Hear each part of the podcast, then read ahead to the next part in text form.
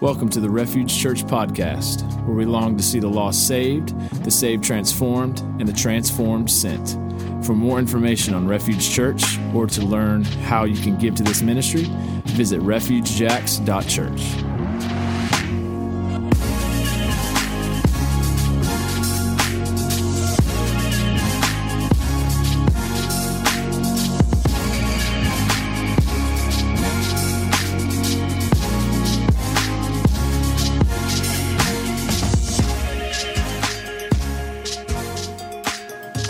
right, good morning. Um, happy Valentine's Day. You guys, uh, I tend to ruin Valentine's Day. I've always been good at that. Um, on uh, my wife and I got engaged April 20th, gosh, 2000 something, too. And um, trying to do the math on stage. And um, that February, like we were talking about marriage stuff, that February, Valentine's Day, uh, I gave her a stuffed animal with a ring tied on it, right? Uh, it was not an engagement ring. So uh, not only that, but the bag that it came in said it was a wedding bag. So, um, and then uh, today being Valentine's Day, yesterday, I gave her a gift. Um, and I tried to give her just like some unique stuff that I thought she would enjoy and care about and I gave her this cool shirt that said, uh, I've got you, babe, uh, on it, you know. Thought it was cool, thought it was neat. It's like, Do you love that? She said, I love that, it's great. Uh, and then she said, Did you notice this? And she showed it to me and said, No, I didn't notice that. What does that mean? Well, there's this word that I didn't know maternity was on the t shirt. And um, so I gave her that shirt and uh, um, I didn't know. So, uh, um, so, so, babe, I'm sorry. I love you. Um, you know, please be my friend. So uh, I ruined Valentine's Day. That's just a gift from me to you. So uh, enjoy. So there's that. Y'all pray for Beth. So uh, maybe one day we'll get it right. So um, let me pray, and then we'll jump into Ephesians 2 um, 11, man, starting in verse 11. God, we love you. We pray that your word would speak. We pray that your truth would declare. You pray, God, we pray that you would humble us before your word. Jesus, we pray that you would be exalted by your word and that your truth alone would stand right now. God, we need you and we love you. Amen. Uh, if you have your if you have your journals, man, I'd love for you to take. We've been kind of doing this for a while. That there's a couple of themes: reconciliation, peace, unity. I'd love for you to write down that word or find that word, or if you're starting a new area of taking notes, reconciliation. That's what today, man, the sermon is all about. That's what this section is all about. Starting in verse 11 of chapter two, and and next to the word reconciliation, I think it would be really helpful to also write the word alienation or alienated, um, as we'll see in verse 12. Um, what that means. So, reconciliation and alienated or alienation, um, and seeing those two words kind of juxtaposed to one another is, is really, man, the context of today. Um, so we, we've said for a while that you can find the context of why Paul wrote this book in Acts chapter 19. We've said several times that Paul shows up in Ephesus. Um, when he shows up, he spends two years there, he leaves, then he writes these letters. But when he shows up, this, this holy disturbance takes place because some guy tries to tries to send a demon out of another guy, or several guys do, and the demon comes out and whips the guy because the guy says, Remember this? Uh, Jesus, I know. Paul, I've heard of. I don't know who you are. And then, and then you get this, this, this, this explosion, this riot takes place in Ephesus, all because the gospel shows up and just really wrecks the cultural ideas of what's happening then. So, so we're praying as well, man, that, that the Lord, just like in Acts 19, might bring a holy disturbance, man, to the areas we live in, to our neighborhoods, to our community, man, and, and to come through to and through our church. So it's really how all this ties together. So I have a question. Have you ever been left out? Have you ever been left out of something? Maybe you got online and you uh, and you saw, oh, they had a wedding. I wasn't invited. Man, didn't know that was happening, right? Um, you ever missed out on something? You ever uh, got online and wondered, man, where was my invite to that party? I'm not trying to like, you know, bring trauma up. I just want you to kind of process this. You ever checked, man, your Facebook events to go, did I miss the invite? Maybe, oh, didn't. Okay. You Ever seen a photo on Instagram of all your people together and then went, oh, I thought I was part of that group? Hmm. right? How about, um, I'm sure no one's experienced everybody at work going to lunch somewhere and you didn't hear and they all came back with the cups and you're like, maybe it's just, you know, maybe you haven't experienced that, right? Being left out has evolved so much due to our social media kind of culture that FOMO, fear of missing out, is now actually a word in the English language. Being left out can be one of the most hurtful things in the world. And being left out is, is, is kind of a gospel issue. So, so reconciliation is what we're going to talk about today. We're going to dive into this word, this idea of reconciliation. Reconciliation. Now, if we've been saved, then we also have been reconciled to Christ, not because of our efforts or works, but because of what Jesus has done. So as we talk about reconciliation today, it is important that we understand the other word I told you, alienation or being alienated. To be alienated means to be excluded, meant estranged, or just that very word to alienate someone. The Bible speaks of human alienation describing two radical concepts. The first one is that alienation, that we are alienated from God, our Creator, as the result of our sin. We're alienated. We talked, we were dead in our trespasses. This is last week's message. And the other one, we're alienated from our fellow creatures, is how one writer said it. That, that we alienate one another. Nothing is more dehumanizing than this breakdown of fundamental human relationships. That we were created to live in relationship with God and in relationship with one another. And so often that's just so challenging. Dr. Tim Keller, um, up in pastor in New York, says, says really, really profoundly and really simply that people are complicated. Is that not true? People are complicated. Then we start texting like we know how to communicate with them, and it makes it even worse, right? God's desire is for reconciliation in all relationships. This is the point of the gospel. And then Ephesians 2, our text today, we see that humans are depicted as alienated from one another. God has reconciled us to himself because of Jesus, and then you and I are reconciling us are reconciling the world to one another through Christ. So sharing the gospel is all about reconciliation. I'm not sure you could say the opposite of reconciliation. Reconciliation is alienation, but these two are, are certainly juxtaposed to one another. So we, we have to have a starting point. We, we all start alienated from God. All of us, because of our sin, we are not with God, and yet Christ paid the price.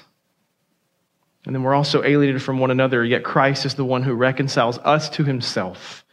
And just like you were dead and you were alienated from God, you also at a time and at times will be alienated from one another. So I want to share a story with you that really paints this picture of reconciliation. Um, there was a revival in Wales in 1904 called Nothing Creative, the Welsh Revival of 1904. But many have wondered how it started. Well, how did the, and there's a lot of different stories about the origins, but the, the, the, really what many people think is many point to years before the Welsh revival that brought the gospel to so many different countries. That the Welsh revival may actually have started in South Africa. In 1899, uh, the British government was colonizing South Africa, and war broke out between Dutch farmers, also known as Boers, B O E R, and the British government. And the British government was in effect kicking these Boers, these Dutch farmers, off of their land and burning their farms. So thousands of these Boers or farmers were forced off their land and into concentration camps all over the world, stretching from Bermuda to India. They were removed from their homes, their families, their friends, separated and made prisoners of war. While they were in these concentration camps, missionaries got permission to go into these camps and evangelize these Boers. Two men, in this one instance in Sri Lanka, meant two men who were enemies of one another, and everyone in every concentration camp knew these new men, these two men, and knew they were enemies of each other, both came to Christ separately. And after coming to Christ, both felt the weight of conviction to meet up in camp that they were both in and reconcile with one another. We are enemies, we're now in Christ, we're going to reconcile. And after doing so, they prayed together. And the story goes that after they prayed together, they decided and felt convicted that every week, or excuse me, every day they should come back and pray together. And they should pray for the thousands of people like them that are in these concentration camps for their salvation. And listen to this. Within one week, Thousands began to join them in prayer. And thousands of these Boers came to saving faith in Christ because their fellow men who were in these concentration camps, men saw two men who were enemies, saw God save them and reconcile the two. And it was such a, such a work on display that men couldn't do anything but respond to God and worship. But even more amazing is that revival broke out not only in this concentration camp, but in every concentration camp there was. People kicked off their land, removed from family and friends, suffering great loss, in prison, found Christ.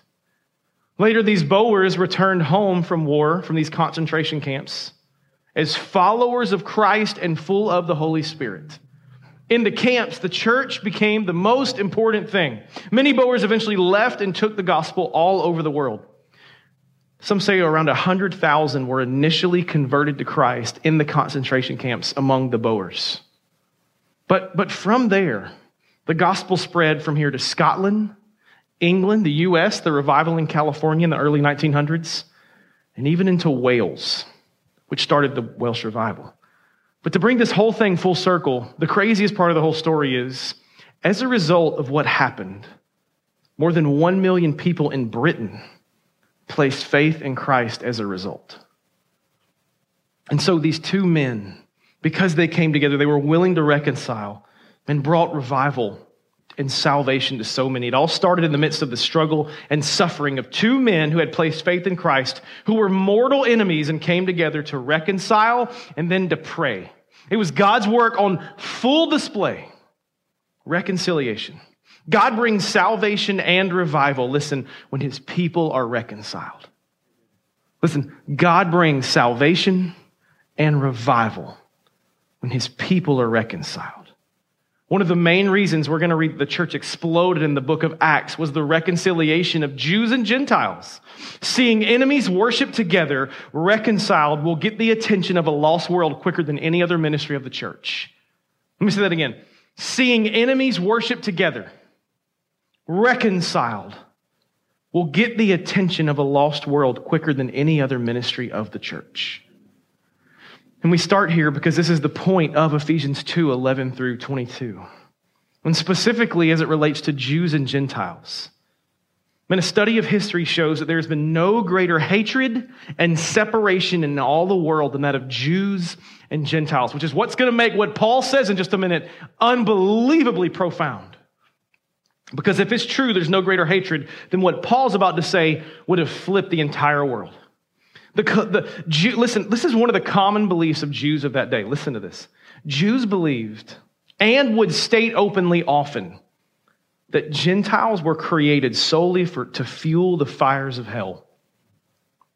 The collision of Gentile and Jewish exclusiveness was monumental. The Gentiles were dogs in Jewish speak, and the Gentiles to the Jews were homicidal enemies of the human race. And the reason was not social or political or even economic, but it was spiritual. And there was a massive divide because of this spiritual issue. So last week we said you were dead and you were made alive for God. And so the next step in that is lack of unity in Christ keeps the church from the mission of God. And lack of unity in Christ keeps the church from the mission of God. If they can divide us, then the enemy's won. Now, here you're going to see a shift away from really verses 1 through 10 are like are, are personal and then the verses 11 through 22 become corporate, become for all of us together. That the gospel does more than just make dead people alive by saving, but it also brings together what we would never put together and what was separated. From alienated to reconciled, the gospel makes the church one in Christ, bringing together different backgrounds, different desires, different struggles, different socioeconomic backgrounds, different politics, different people, all together to worship Jesus. I would say two things today that are super important. Number one, as Christians, we are always looking to see the lost reconciled to Christ. Man, you should walk into stores and coffee shops and parks and playgrounds and drive down the street and see lost and see and hope for reconciliation to take place. If you're not, then you may not believe the gospel yourself. The second thing, as Christians, we are always seeking to reconcile with one another. If we believe that we are ministers of reconciliation, 2 Corinthians 5 says this, as we are, then we are always making sure that we are reconciled one to another. And so Ephesians 2, now that we've done all that, we can get to verse 11. So, in saying that, therefore, verse 11, remember that at one time you were Gentiles in the flesh, called the uncircumcision by what is called the circumcision, which is made by fleshly hands. And then look what it says remember that at one time you were separated from Christ. I have this next word underlined in my Bible alienated from the commonwealth of Israel. You got separated, you've got alienated. Look at the next one strangers to the covenant of promise, having no hope and without God in the world. Look at, look at our condition separated, alienated, strangers, having no hope without God in the world. Remember, at one time you were part of this. Remember, at one time you were not in Christ. There was a time for all of us that you were not part of this. You aren't born a Christian. You place faith in Christ and become a Christian. Remember that you were separated from Christ. Don't think I wasn't there yet. Think I was fully separated until God did the work of saving. Remember, you were alienated from God. You know what that means? It means you were Christless, stateless, friendless, hopeless, nothing. Romans 3:11 says, "Without hope and without God." We sing this. This is who we were. Strangers to the covenant. That means we were not brought in by the blood of Christ. Having no hope. Can you is there anything worse in our whole world than not having hope? If we don't have hope, there's no reason to live. This has to be the most devastating place to be as a human. No hope means nothing to hold on to. Nothing to look to, nothing to desire, no peace, no joy, no future, nothing but death, loss, suffering. Man, and then you see this word alienation. Alienation produces the most dehumanizing and deliber- deliberating, results in all of life. Listen, if you, if you, alienation, this was as I was studying, just really shook me. Alienation, being alienated, is a root of racism.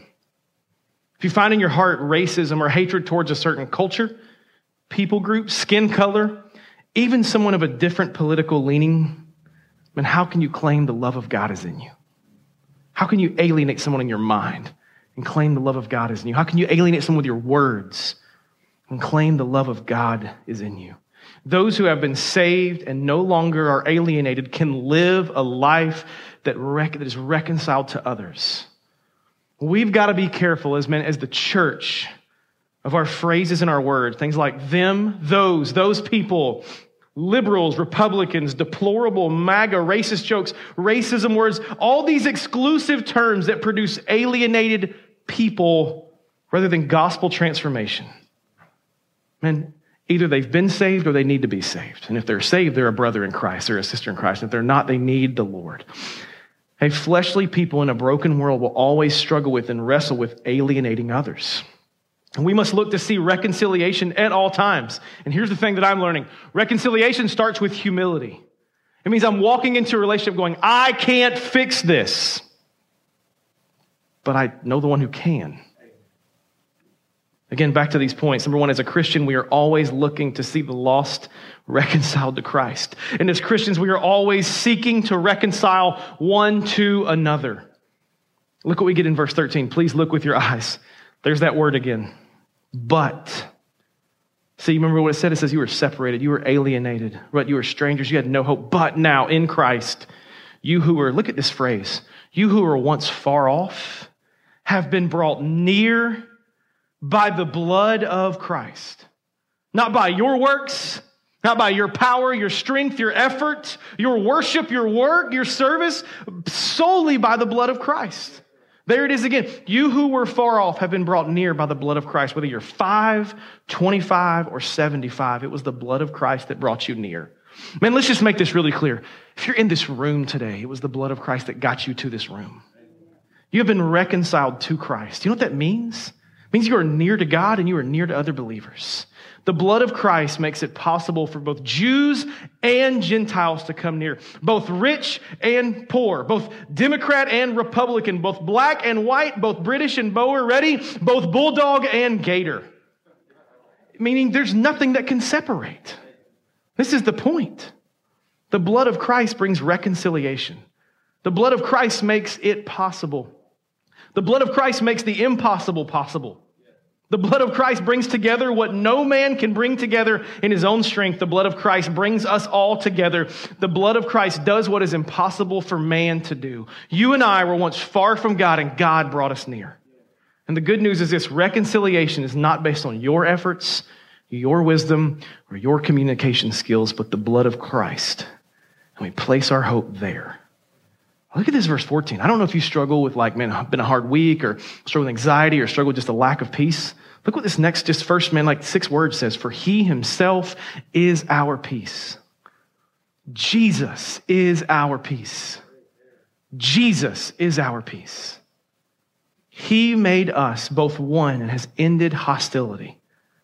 This is what reconciliation looks like. This is what this verse says. He himself is our peace. How is he our peace? This is how. He has made us both one and broken down in his flesh the dividing wall of hostility.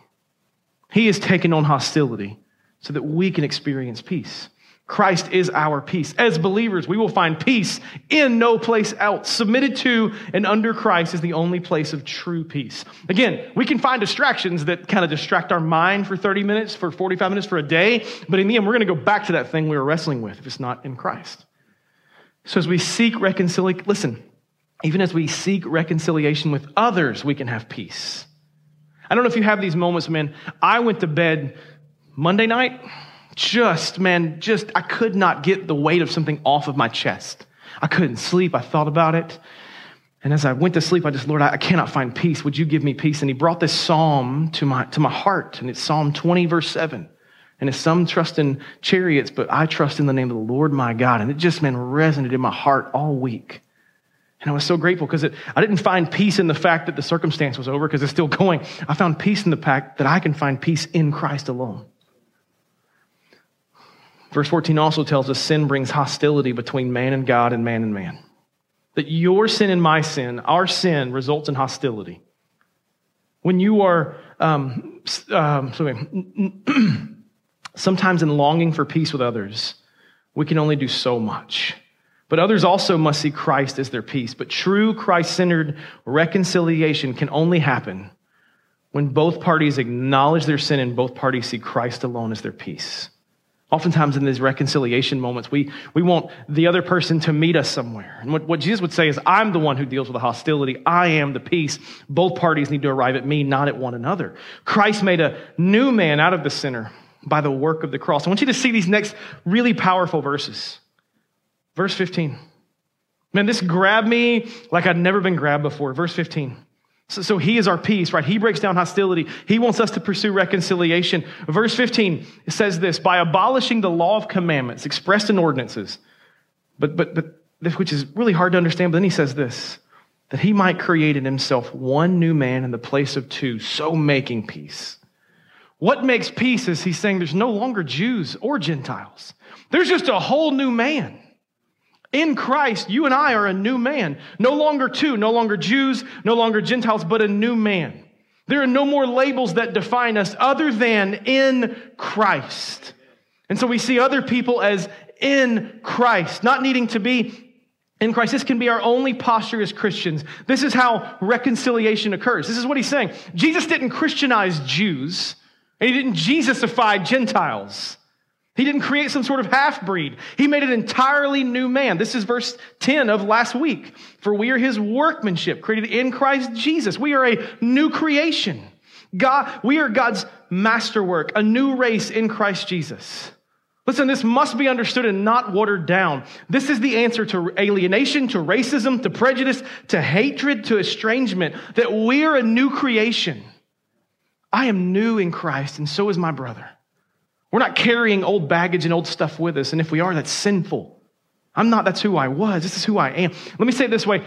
2 Corinthians 5.17 is one of these favorite kind of famous coffee mug, t-shirt Christian verses. It says, therefore, if anyone is in, in Christ, he is a, you know this verse, new creation. The old is gone, the new has come.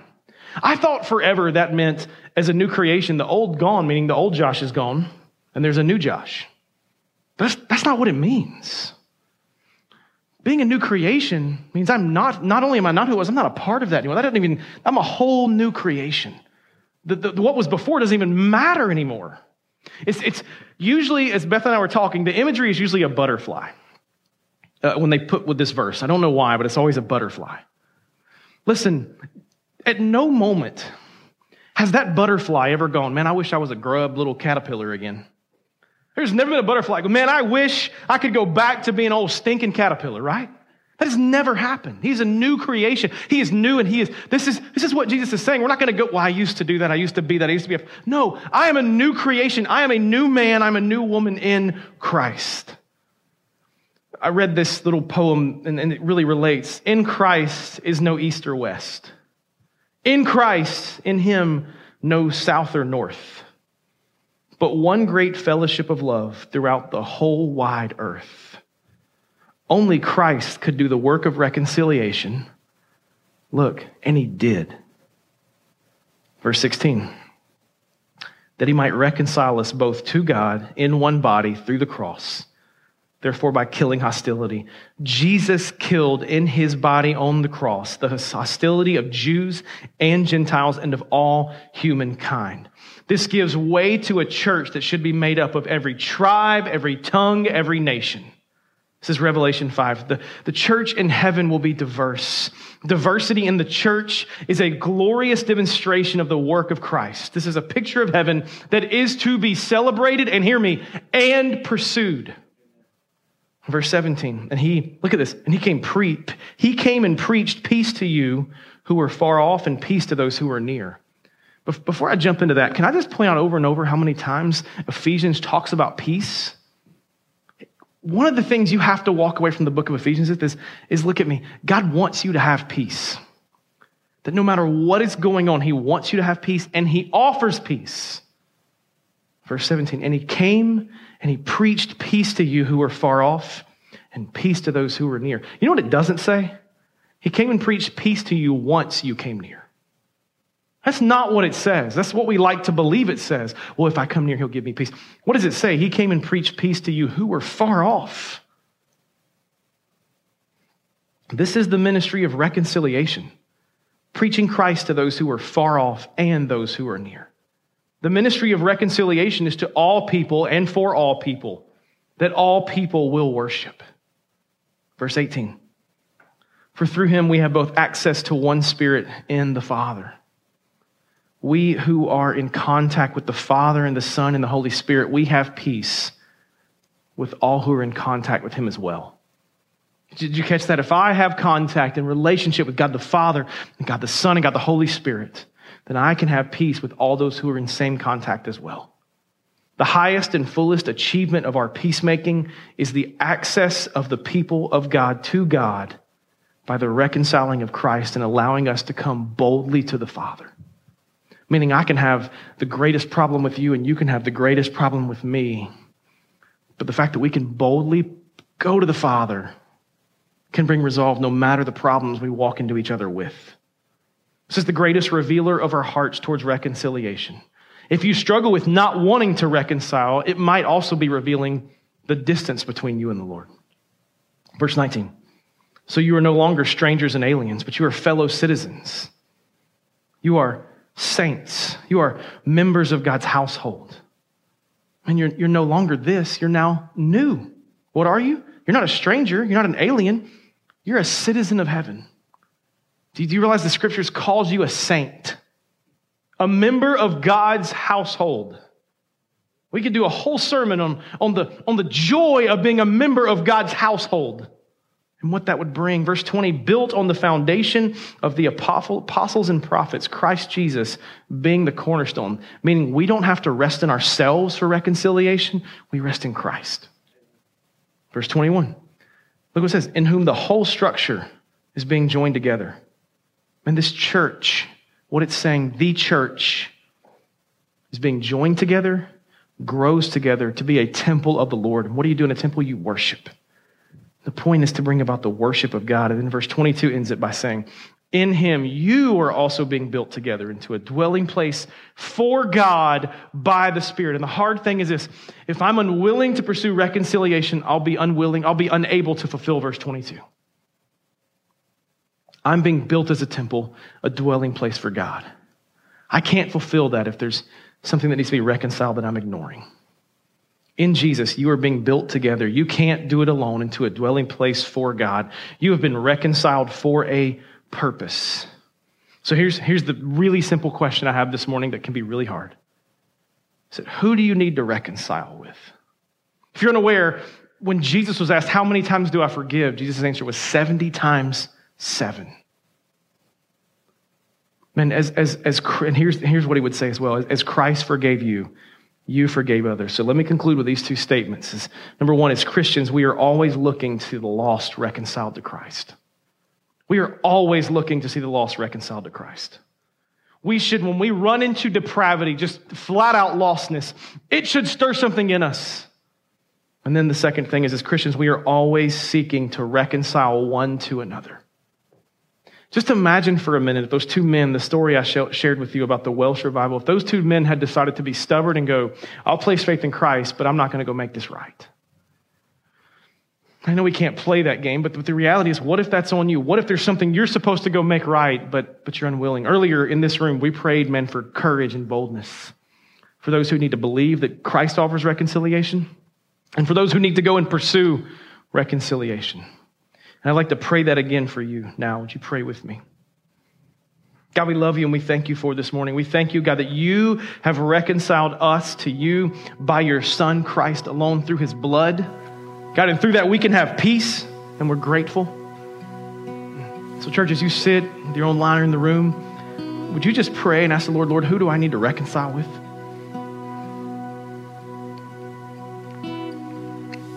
And if the Lord brings someone to mind, would you also pray and ask the Lord to give you courage and boldness to follow through in pursuing that? God, help us to believe, God, that we can have peace because you go before us. That we can have peace because it's by your blood. We can have peace because you preached peace to those who were far off and those who were near. God, would you help us to be a people that are constantly pursuing reconciliation? Reconciliation for the lost and reconciliation to those who we've we need to reconcile with. God, would you draw us to you? God, we need you and we love you.